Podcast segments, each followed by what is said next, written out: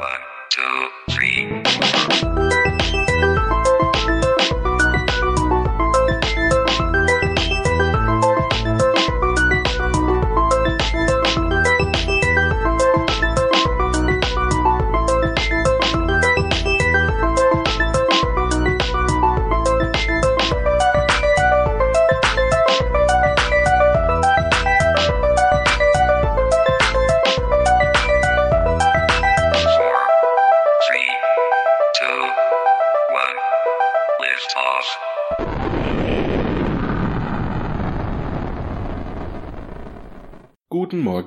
Klasse. Herzlich willkommen bei den Brettergogen. Und heute ist an dem Tag, an dem ich das aufnehme, ein historischer Tag, muss man fast schon sagen.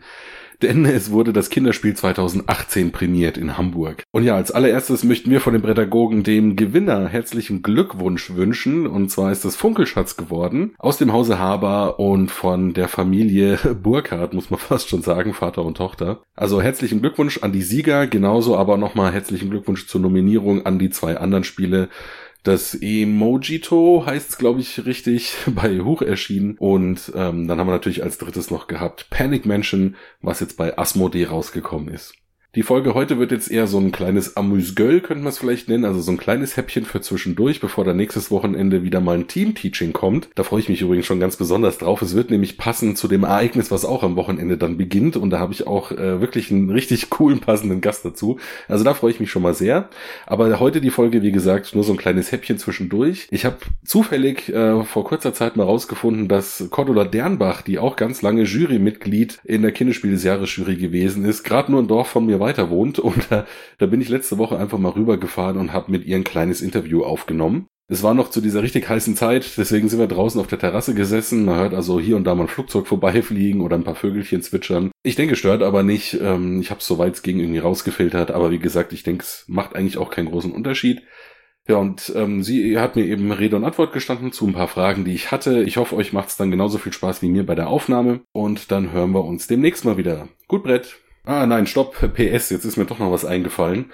Wir vom Bibel-Netzwerk machen auch ein Tippspiel zur WM. Also einfach mal bei bibel.de vorbeigucken, da kann man sich bei dem Tippspiel mit anmelden und ja, dann schauen wir mal, wer der Beste denn beim WM-Prognosen erstellen sein wird. So, jetzt aber wirklich gut Brett und bis bald.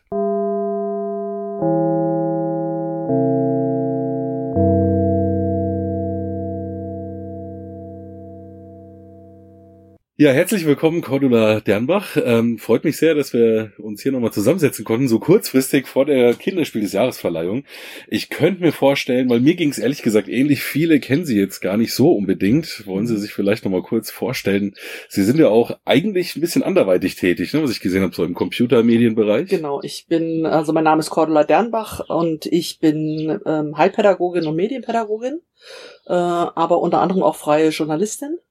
Und äh, in dem Bereich der freien Journalistik habe ich äh, schon, oder über viele Jahre mache ich jetzt schon Rezensionen, vor allen Dingen für die DPA, für den Themendienst und für die Kindernachrichten, Rezensionen zu Computerspielen für Kinder. Und aber auch für die Brettspiele, aber auch für Hörbücher. Also ich habe hab irgendwann geguckt, so wie sieht die Medienlandschaft der Kinder und Jugendlichen aus. Und das hat mich interessiert und habe dann angefangen, halt eben darüber zu rezensieren. Mhm. Wie ist dann irgendwann mal der Kontakt zustande gekommen, so äh, zu dem Jury-Dunstkreis, sag ich ich's mal? Ich war schon Jurymitglied bei dem äh, Preis Graf Ludo, Mhm. bei dem Grafikerpreis Mhm. und äh, bin dann quasi von dort aus ein Stückchen abgeworben worden, ähm, weil eine Kollegin, die mich halt eben auch kannte, die dann irgendwann gesagt hat, willst du nicht bei uns in der bei Spiel des Jahres mitmachen und ich dann irgendwann gewechselt bin. Mhm. Ja, ich habe auch ähm, gestern gerade nochmal auf die Homepage geguckt. Es fällt ja schon immer so ein bisschen auf, dass die Kinderspieljury, über die wir ja heute sprechen äh, wollen, so ein bisschen kleiner ist als die normale. Mangels da an Nachwuchs? Also gibt es praktisch zu wenig Leute, die sich speziell mit Kinderspielen beschäftigen? Das könnte man so jetzt nicht sagen. Die ähm, normale, in Anführungsstrichen normale Jury hat ja auch zwei Bereiche, die sie abdecken müssen. Die haben das Kennerspiel und haben den roten Pöppel, den normalen Spiel des Jahrespreis. Äh, von daher haben die auch eine wesentlich höhere Anzahl an Spielen, die die bewältigen müssen, als jetzt die Kinderspielleute. Ähm, klar, man muss natürlich auch so ein bisschen Bezug zu dem Alter der Kinder haben. Das ist ja sehr eingegrenzt von zwei bis acht Jahren. Ähm, Macht es auch nicht Sinn für jeden in so einer Jury dann mit dabei zu sein und von daher vielleicht auch da ein bisschen schwieriger, ja. Mhm. Das wäre jetzt genau meine nächste Frage gewesen. Wie kann man das denn nämlich eingrenzen? Jetzt haben Sie schon gesagt, zwei Ja. bis acht. Ja.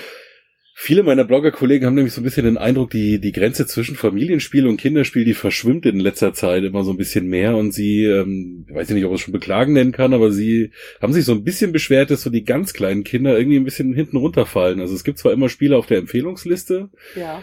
aber man kann sich irgendwie jetzt schwer vorstellen, dass zum Beispiel, ich nehme jetzt mal irgendeinen Klassiker, Tempo Kleine Schnecke oder sowas Kinderspiel des Jahres werden könnte heutzutage noch.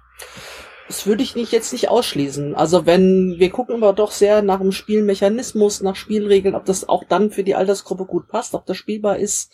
Wenn es da ein tolles Spiel geben würde, könnte ich mir schon vorstellen, dass auch so ein Spiel äh, Spiel des Jahres werden könnte. Das ist also jetzt wirklich nicht immer am oberen Rand festgelegt, sondern es geht wirklich nach der Qualität der Spiele. Mhm. Und wie findet man dann genau die, die Grenze, dass man jetzt sagt, das ist jetzt noch Kinderspiel, das ist kein Familienspiel? Also ein Ja. Beispiel dieses Jahr wäre vielleicht Memoir, was ganz viele auf der Kinderspielseite gesehen Ja. haben, was ja jetzt auf der Empfehlungsliste für einen roten, äh, roten Pöppel Ja. gelandet ist.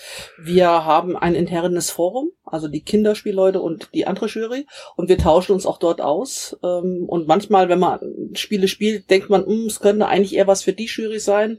Dann sagt man denen Bescheid und sagt, guckt euch das bitte auch mal mit an. Und die anderen sagen, wir haben eher was für euch, guckt euch das auch mal mit an. Und darüber wird es im Prinzip ein bisschen auseinandergenommen und sortiert, gehört es eher da rein oder gehört es eher da rein. Es ist dann so eine Crossover-Geschichte. Gab es aber noch keine Streitigkeiten. So nach dem Motto, wir wollen das aber unbedingt und die Nee, anderen geben es nicht her. Die Auswahl ist groß genug. Also von daher, äh, es mangelt in der Regel nicht an der Anzahl der Spiele, die man auf dem Tisch hat. Und äh, von daher ist es eigentlich eher wirklich ein Auseinandersetzungsprozess. Wo gehört es am besten hin oder wo wäre es am besten einzusiedeln? Mhm. Was ich mir persönlich auch sehr schwer vorstelle, ist dann, ähm, ja, Testpublikum zu finden, sage ich mal, weil Erwachsene kann man ja immer danach fragen, wie war denn dein Spielgefühl, wie hat dir der Mechanismus Mhm. gefallen? Ist ja bei Kindern wahrscheinlich eher noch ein bisschen schwierig, dass sie das so reflektiert wiedergeben können. Wie kriegt man denn da so ein äh, belastbares Feedback, würde ich es mal nennen? Also ich äh, darüber, dass man es in sehr verschiedenen Gruppen macht, also in Kindergärten mit den Kindern spielt oder es auch Erziehern Spiele in die Hand drückt und sagt, guckt euch das mal mit Kindern zusammen an und gebt uns dann mal Rückmeldung. Aber auch die Kinder dann nach der Rückmeldung fragt. Also würde es nochmal spielen oder wie war groß war der Bedarf da? Sind die danach alle weggelaufen und haben gesagt, "Mm, nee, keine Lust mehr oder zwischendrin schon abgebrochen oder haben gesagt, oh ja, nochmal, das war toll oder innerhalb von einer Woche ist das vier, fünfmal gespielt worden. Ähm, darüber gibt es schon Rückmeldungen. Aber natürlich auch, wenn man Spiele in Familien gibt oder in Familien spielt, äh, da auch direkt zu gucken, ähm, wenn die Regeln jetzt nicht von außen erklärt werden, sondern wenn auch die Eltern und die Kinder sich schon selber die Regeln ein Stückchen erarbeiten müssen und gucken müssen, äh, wie soll das denn jetzt laufen, das Spiel. Daran kann man auch schon gucken, ob so ein Spiel funktioniert oder nicht. Mhm. Das heißt, die Einstiegshürde, die ja bei Rotem und Grauen oder Anthrazit im Pöppel oft eine Rolle spielt, die funktioniert dann hier eher über die Eltern, weil Kinder können sich ja selber die Regeln eigentlich nicht wirklich beibringen, oder? In der Regel fast doch am meisten über die Eltern. Klar, ein bisschen später dann, wenn die Kinder selber lesen können, dann auch. Aber ähm, im Bereich bis sechs, sieben Jahren sind es ganz klar irgendwelche Erwachsenenbezugspersonen, die erstmal die ersten Schritte, zumindest die ersten Erklärungsschritte mit den Kindern zusammen machen. Mhm. Ja. Und findet man leicht neue Gruppen? Ich könnte mir vorstellen, und äh, im Spieltraum auf der Seite der Spiel des Jahres Jury hat ja auch schon mal jemand, ich weiß gar nicht mehr, wer es gewesen ist, aus der Kinderspieljury drüber geschrieben, äh, dass es sehr schwer ist, irgendwie Kindergärten zum Beispiel zu finden, die dann bereit sind, äh, ihre Türen zu öffnen. Es kommt ein bisschen drauf an. Ich glaube, das war der Christoph gewesen, der da Kann sein, irgendwie ja, mal genau. äh, Schwierigkeiten hatte. Äh, es kommt ein bisschen drauf an, wie man Kontakt zu den Einrichtungen hat oder ob man jemanden kennt oder ihn davon begeistern kann oder geht ein bisschen so um den Transport, um, den, um die Weitergabe, ob man gerade auch auf eine Einrichtung trifft, die viel mit Brettspielen anfangen kann oder Einrichtungen, die andere Konzeptionen im Kopf haben und andere Sachen mehr in den Vordergrund stellen oder sagen, naja, okay, das läuft bei uns unter ferner Liefen irgendwie. ja, also da kommt es auch mal ein bisschen drauf an, wie man da einen Zugang findet. Ich kann mir vorstellen, dass viele Eltern dann, also ich, ich bin ja selber Lehrer, Mhm. da kenne ich das oft, äh, was für Bedenken Eltern dann manchmal haben. Ich könnte mir auch vorstellen, dass äh, Eltern vielleicht Bedenken haben, ihre Kinder werden da getestet und gar nicht so sehr das Spiel vielleicht. Das glaube ich nicht, weil ja die ähm, Sachen, die man hinterher abfragt, ja wirklich darum gehen, ob das Spiel funktioniert hat. Und damit hat es jetzt mit den Kindern oder mit dem Wissensstand der Kinder nicht viel zu tun, weil es ja auch auf der spielerischen Ebene ist und läuft. Äh, und wenn man die Regeln nicht so richtig kapiert, liegt es wirklich in der Regel nicht daran, dass die Eltern oder die Kinder das nicht kapieren, sondern dass die vielleicht nicht deutlich genug geschrieben sind oder Fehler auch beinhalten. Da, das haben wir leider immer wieder, dass Spiegelregeln einfach nicht funktionieren, zumindest in der ersten Runde, dass manchmal wir das Gefühl haben, dass Spiele Spiele sehr schnell auf den Markt geworfen werden, um dabei zu sein und dann nochmal im Sch- Rückschritt dann erst nochmal überarbeitet werden und nochmal angepasst werden. Mhm. Sie haben ja gerade schon erwähnt, was so eine Rolle spielen könnte, ganz grob. Ich ähm, würde aber vielleicht da gerne noch mal ein bisschen näher nachfragen wollen. was für Kriterien haben Sie denn genau jetzt bei Kinderspielen, ähm, die so abgearbeitet werden, vielleicht, wenn es um mögliche Nominierungen geht? Weil ich könnte mir zum Beispiel vorstellen, dass bei Kinderspielen jetzt eher irgendwelche Gadgets, irgendwelche neuen, tollen Sachen, die, die so den Spielzeugcharakter vielleicht schon eher gehen für Kinder, eher eine Rolle spielen, als jetzt so der ganz knallharte, pure Mechanismus. Ja, ähm, kann man so nicht unbedingt sagen. Ähm, es geht natürlich schon auch darum, dass die Spielidee vielleicht auch wirklich eine neue ist, die so noch nicht da gewesen ist oder, neu, oder altbekannte Spielideen gut miteinander kombiniert worden sind auf eine neue besondere Art und Weise.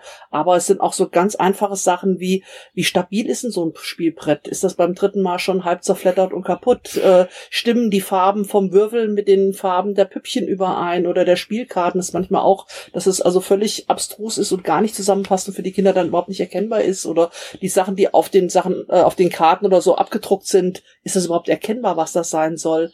Ähm, gibt das komplette Paket letztendlich. Also von der Außenseite her, Optik, Haptik, äh, passt da alles bis hin zum Spielemechanismus, Spieleprinzip, Spieleregel. Geht das oder funktioniert das? Mhm. Muss denn ein Kinderspiel immer pädagogisch sein oder darf es auch einfach mal nur Spaß machen? Es darf auch nur Spaß machen. Das muss nicht immer pädagogisch sein, um Gottes Willen. Ja, spielen, spielen ist ganz viel mit Spaß verbunden und soll auf jeden Fall Spaß machen. Ja, weil ich äh, bin ja jetzt seit ein paar Jahren auch in der glücklichen Lage, mehr mit Kindern zu spielen, weil wir einfach jetzt selber zwei zu Hause haben mhm. seit fünf, sechs Jahren. Ähm, und vorher fällt einem das gar nicht so auf als Spieler, aber auf den ganzen Kinderspielen steht er wirklich immerhin, oder oft eigentlich, bei Haber ist es zum Beispiel meistens so, so eine Leiste hinten drauf, fördert das oder ähm, steigert diese Fähigkeit. Das habe ich jetzt bei Erwachsenenspielen noch nie so gesehen. Also scheint ja doch irgendwie trotzdem ein Verkaufsargument zu sein gegenüber den Eltern dann. Also ich denke, dass es auf jeden Fall ein Verkaufsargument ist, ähm, aber es eigentlich nicht im Vordergrund steht, warum man jetzt dieses Spiel spielen sollte, sondern Spielen soll einfach Spaß machen miteinander. Und äh, klar, die Verlage müssen gucken, wie sie ihre Spiele am besten absetzen. Und vielleicht bei Familien, die nicht so spielaffin sind oder spielerfahren sind, die gehen dann vielleicht eher nochmal nach solchen Hinweisen. Wenn dieses und jenes gefördert wird, kann ich es ja vielleicht eher kaufen, als wenn es einfach nur ein Spiel ist, wo man mit rumalbert oder nur mit, wo man einfach nur Spaß hat. Mhm. Was einfach nur witzig ist. Wobei bei jedem Spiel eigentlich irgendwo auch ein Lerneffekt hinten dran ist. Äh, das ist immer einfach so. Man lernt über Spielen. Mhm. Ja?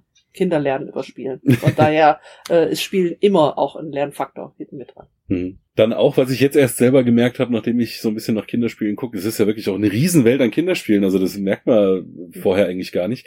Ähm, ist das jetzt auch, wie gesagt, ich bin erst seit fünf, sechs Jahren jetzt da in der Szene sozusagen so ein bisschen drin, ist das jetzt auch eine Sache, die erst seit ein paar Jahren aufgekommen ist? Also Stichwort ist da so dieses goldene Zeitalter des Brettspiels, der, der Markt boomt oder gab es schon immer so viele Kinderspiele? Also, ich kann es jetzt so ganz weit zurück nicht sagen, aber ich, so die letzten Jahre, wo ich intensiver mit dabei bin, würde ich sagen, gab es schon immer viele Spiele. Also wir haben in der Regel bei der Kinderspieljury so 150 Spiele im Jahr auf dem Tisch, die angeguckt werden müssen. Und das ist schon eine beachtliche Größe. Also das muss man wirklich sagen. Es ist, mhm. pendelt sich so um den Rahmen ungefähr ein äh, von der Anzahl der Spiele her. Ja, aber wenn ich mal so ein bisschen zurückdenke in meine Kindheit, da waren halt ganz oft so reine, ich würde es jetzt im Nachhinein Kinderspiele nennen, ja auch Spiel des Jahres geben, also wie zum Beispiel Sagaland, mhm. Würde ja heute, würde ich mal sagen, eher ein Kinderspiel sein als ein ja. Spiel des Jahres. Ne? Ja, das ist richtig. Äh, aber gut, äh, gut, früher gab es auch ähm, da noch wesentlich mehr Eingrenzungen. Der Markt mhm. ist da sicherlich breiter geworden äh, in den letzten Jahren. Ganz bestimmt allein schon darüber, dass so viele ausländische Verlage auch inzwischen jetzt in den Markt hier auch nach Deutschland reindrängen, was früher auch nicht so gewesen ist. Mhm. Äh, von daher ist die Szene auch wesentlich größer geworden und damit halt auch die Anzahl der Spiele größer geworden. Scheint ja auch so ein bisschen zum guten Ton jetzt zu gehören, als Verlag eine eigene, eigene Kinderspielsparte zu haben. Das äh, gibt's ja jetzt immer häufiger. Gibt's immer häufiger, ja. ja. Ähm, wenn wir jetzt gerade schon bei diesem so ein bisschen geschichtlichen Thema sind, können Sie vielleicht ganz kurz was sagen zur, zur Geschichte des Kinderspiels des Jahrespreises? Ist ja eigentlich auch noch nicht so, so alt. Ist noch nicht so alt, weil man halt eben irgendwann gemerkt hat, dass man mit dem Spiel des Jahres der kompletten Bandbreite nicht so richtig gerecht werden kann. Ähm, das Spiel des Jahres ist dann doch oft mehr als Familienspiel angesehen worden und dann hat es aber bei den ganz Kleinen, bei den Kindern, die sind dann immer so ein bisschen hinten runtergefallen. Und von daher ist halt einfach nochmal ein eigener Bereich für die kleineren Kinder geschaffen worden, weil auch dann der Markt wahrscheinlich äh, seit der Zeit auch wesentlich größer ist und einfach auch der Sache bedarf, dass man da nochmal genauer hinschaut. Mhm. Merken Sie, dass, dass das gut angenommen wird von den, von den Menschen? Also hat sich das genauso etabliert wie der rote Pöppel mittlerweile? Kriegt man da irgendwie Feedback? Also ähm, man kriegt schon ein Feedback, er wird anders wahrgenommen, wobei der rote Pöppel natürlich wesentlich etablierter ist, Mhm. weil es ihn einfach schon viel, viel länger gibt. Den gibt schon über 30 Jahre.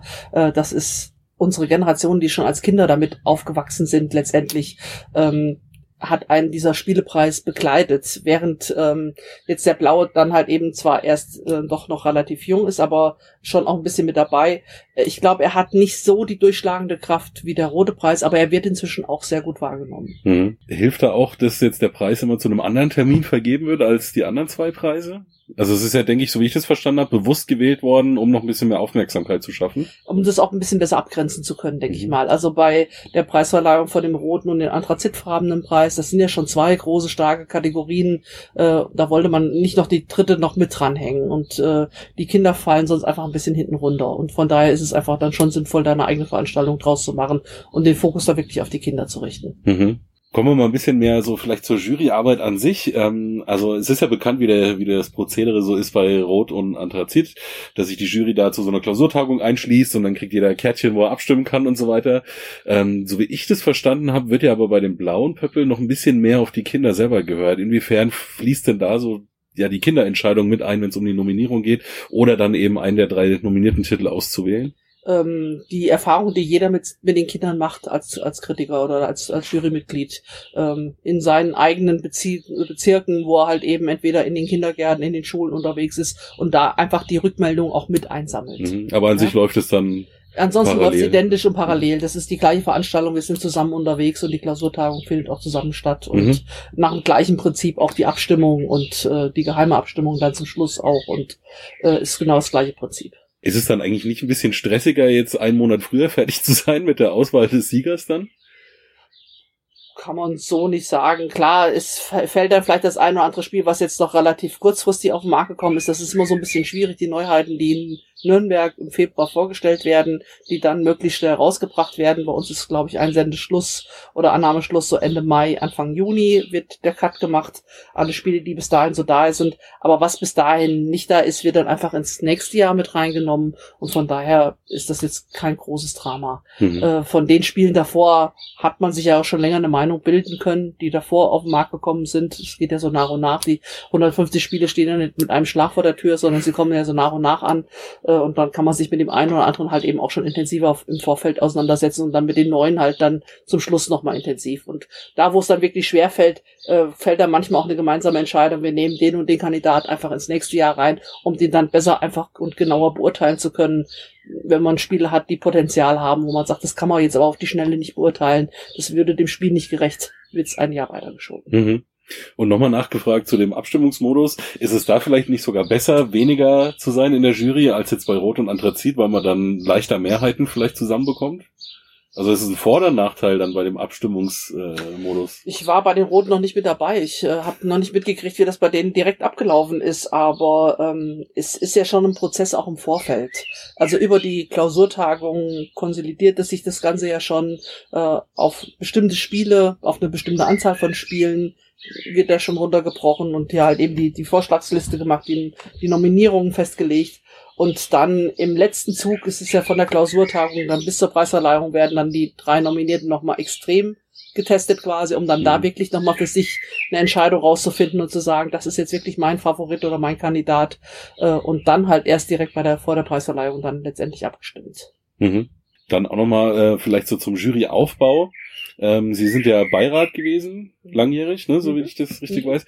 Ähm, ich muss ganz ehrlich sagen, für mich war das jetzt noch nicht so besonders klar bis letztes Jahr, bis ich mich mal ein bisschen mehr informiert habe. Und ich denke, für viele Hörer ist das genauso. Was ist denn jetzt genau der Unterschied zwischen einem Beirat und einem Jurymitglied? Ja, also der Beirat arbeitet im Prinzip, wir sind alle Jurymitglieder Mhm. und der Beirat arbeitet den Vereinsmitgliedern ein Stückchen zu. Mhm. Wir haben aber bei den Vereinsentscheidungen nichts mitzubestimmen, sondern wir sind wirklich nur für die Testung und für die Auswahl der Spiele quasi mit dabei.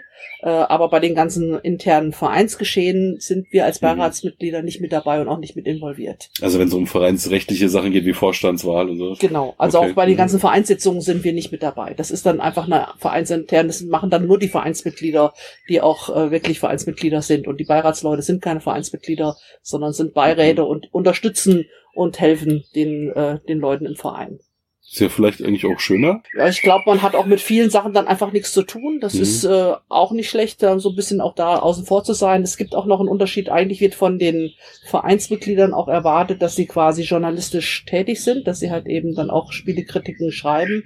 Das äh, wird jetzt bei den Beiratsmitgliedern zum Beispiel verpflichtend nicht erwartet. Es ist ganz schön, wenn das mit dabei ist, aber es ist da keine Verpflichtung, während bei den Vereinsmitgliedern ist es eine Verpflichtung. Mhm. Ja, ist interessant. Mhm. Ja, dann vielleicht auch nochmal im Vergleich zu der anderen äh, Juryhälfte. Warum gibt's dann weniger Beiräte bei Rot und Grau, weil es eh schon so viele sind? weil es eh schon so viele sind, ja. Und äh, ich glaube, es hat natürlich auch was damit zu tun, man muss natürlich auch immer wieder Leute finden, die auch dann bereit sind, dieses Ehrenamt auch auszufüllen. Es läuft ja alles als Ehrenamt und Mhm. es nimmt schon auch sehr viel Zeit in Anspruch. Äh, Und von daher muss man auch das geeignete Publikum letztendlich auch ein bisschen finden, die dann halt eben auch bereit sind, bei so einer Beiratsgeschichte mitzumachen oder sich dem auch mit damit mit in die Entscheidungen zu gehen. Und ich nehme an, auch da gilt, äh, man wird gefragt oder berufen. Ja. Also es kann sich jetzt nicht jemand melden und sagen, hier, ich bin im Kindergarten Erzieher und ich mache das sehr gerne, ich habe da ein paar Ideen. Das läuft auch immer über Vorschlag. Mhm. Ähm, man wird vorgeschlagen und dann stimmt der Verein ab, äh, ob dem so ist oder nicht. Ja, und äh, das passiert jedes Jahr im Prinzip äh, immer wieder, wird das neu überprüft oder neu gewählt quasi. Ist aber wahrscheinlich schwierig, dann ohne journalistische Tätigkeit irgendwie überhaupt Aufmerksamkeit zu erregen. Ja, wir hatten auch schon äh, welche im Beirat mit dabei, die äh, jetzt wie die Gabi aus der Schweiz, die dann in der Ludothek arbeitet oder damit halt eben hauptsächlich mit Spielen beschäftigt ist. Ja. Mhm. Ähm, ach ja, genau. Ich wollte Sie noch fragen, äh, inwiefern denn Ihre medienpädagogische Arbeit auch wichtig ist für den Brettspielpreis. Ja. Ich denke, da gibt's ja schon viele Schnittmengen. Gerade heutzutage gibt's ja immer mehr Spiele mit elektronischen Teilen. Ja.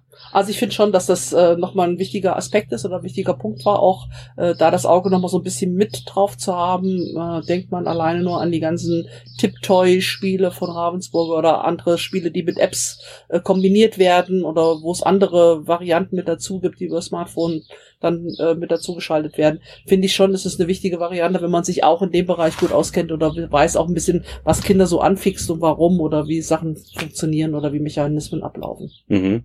Wo ist dann da die, die Grenze? Wenn Sie jetzt zum Beispiel Tiptoy erwähnen, da fahren ja unsere Kinder auch voll drauf ab. Ist ja auch, äh, ohne jetzt Werbung machen zu wollen, aber ein Mhm. super Produkt, finde ich. Ähm, wird ja wahrscheinlich jetzt eher nicht äh, irgendwie mal auftauchen auf einer Liste, nehme ich mal an, so ein Tiptoy-Spiel. Aber wo läuft denn dann genau diese Grenze zwischen Spielzeug oder Spielware und, und Spiel? Naja, also wenn es wirklich sagt, wirklich nur Spielzeug ist, gehört es bei uns nicht mit drauf. Es Mhm. muss in Verbindung mit einem Brettspiel sein. Wir hatten schon auch, ähm, weil wenn Sie jetzt gerade bei Tiptoy sind, schon auch die, damals die Musikschule. Das war ja ein reines Brettspiel auch Mhm. äh, über den Tiptoy. Mhm. Ähm, den auch mal mit im Fokus gehabt damals. Also da da ist der Fokus schon mit drauf. Es muss aber Brettspiel sein als Grundlage. Mhm. Und dann kann schon elektronisch mit dazu kommen, aber es muss immer letztendlich die Basis des Brettspiels da sein. Ähm, ja, dann hätte ich noch einen letzten, äh, ähm, ja, so Bogen, den ich vielleicht gerne schlagen würde. Und zwar fällt schon ein bisschen auf, dass Autoren sehr auf den Kinderspielbereich beschränkt sind, wenn sie da mal was gemacht haben. Also Marco Teubner wird mir zum Beispiel einfallen. Mhm. Also der ist ja wirklich sehr professionalisiert nur auf die Kinderspiele und äh, bis auf Safe House wird mir jetzt, glaube ich, kein, oder das Mhm. Kneipenquiz wird mir jetzt kein anderes einfallen, wo er irgendwie mit dabei ist. Ähm, muss man da so ein besonderer Schlag sein? Haben Sie da irgendwie so ein bisschen Einblicke gewinnen können von außen jetzt auf die Autoren? Ist das so was Besonderes, was man irgendwie haben muss? Nee, aber ich glaube, manche Autoren schießen sich halt so ein bisschen auf das Zielpublikum mit ein. Wenn sie dann halt eben einmal schon so ein bisschen in den Mechanismen und in der Denke drin sind, glaube ich, geht's einfach leichter, dass man da auch immer wieder anknüpft. Aber es gibt schon durchaus auch Autoren, die das auch ein bisschen breit gefächerter machen. Aber dann braucht man, wenn Sie jetzt sagen, man muss sich auf die Denke einschießen, irgendwas Ja. Besonderes braucht man ja dann anscheinend schon. Eine besondere Denkweise oder eine besondere Naja, man muss Sicht. es schon nachvollziehen können, wie Kinder spielen oder was Kinder fasziniert oder in welchen Prozessen die gerade sind zu bestimmten Lebensphasen auch, ähm, was dann entwicklungsmäßig überhaupt geht oder nicht Mhm. geht, äh, dass man sie nicht überfordert, nicht unterfordert, dass es dann einfach auch dann der Entwicklung angepasst halt eben auch einfach passt, das Spiel. Mhm. Muss man sich da, ähm, also als Lehrer habe ich das ja alles im Studium machen dürfen, Erziehungswissenschaften, äh, Piaget und so weiter und so fort. Muss man sich da selber als Jurymitglied irgendwie fortbilden, dass man das auch einordnen kann? Also das Spiel überfordert ein Kind mit drei jetzt zum Beispiel, weil das kann das in dem Alter eigentlich noch gar nicht. Das ist eine gute Frage, habe ich mir noch nie Gedanken darüber gemacht. Über meine pädagogische Ausbildung war das für mich auch nie Hintergrund und Mhm. Fragen, weil man es irgendwie einfach da schon mitbekommen hat oder einfach da Entwicklung eine ganz große Rolle spielt oder bei meiner Arbeit in der Erziehungsberatungsstelle Entwicklung eine ganz große Rolle spielt von Kindern. Von daher, ähm, nein, es gibt keine speziellen Fortbildungen, äh, die da angeboten werden oder die man besuchen müsste. Es ist gut, wenn man so einen Background hat, Mhm. ähm, entweder über die eigenen Kinder, dass man es einfach mitbekommen hat, was da gerade abgeht, oder halt eben selber über der pädagogische Ebene, äh, dass man einfach da ein Hintergrundwissen hat. Mhm. Gut, dann äh, würde ich mich schon bedanken. Ähm, ich will Sie jetzt auch gar nicht nach einem Tipp fragen. wir gucken einfach mal, was rausgekommen ist dann. Würde ich, würde ich jetzt auch so sagen. Genau. Genau. Wir, gucken, wir schauen einfach mal. Nächste Woche Sonntagabend oder beziehungsweise Montag wissen wir mehr. Ja, spannend. Mhm. Ja, dann vielen Alles Dank. klar, gerne. One, two, three.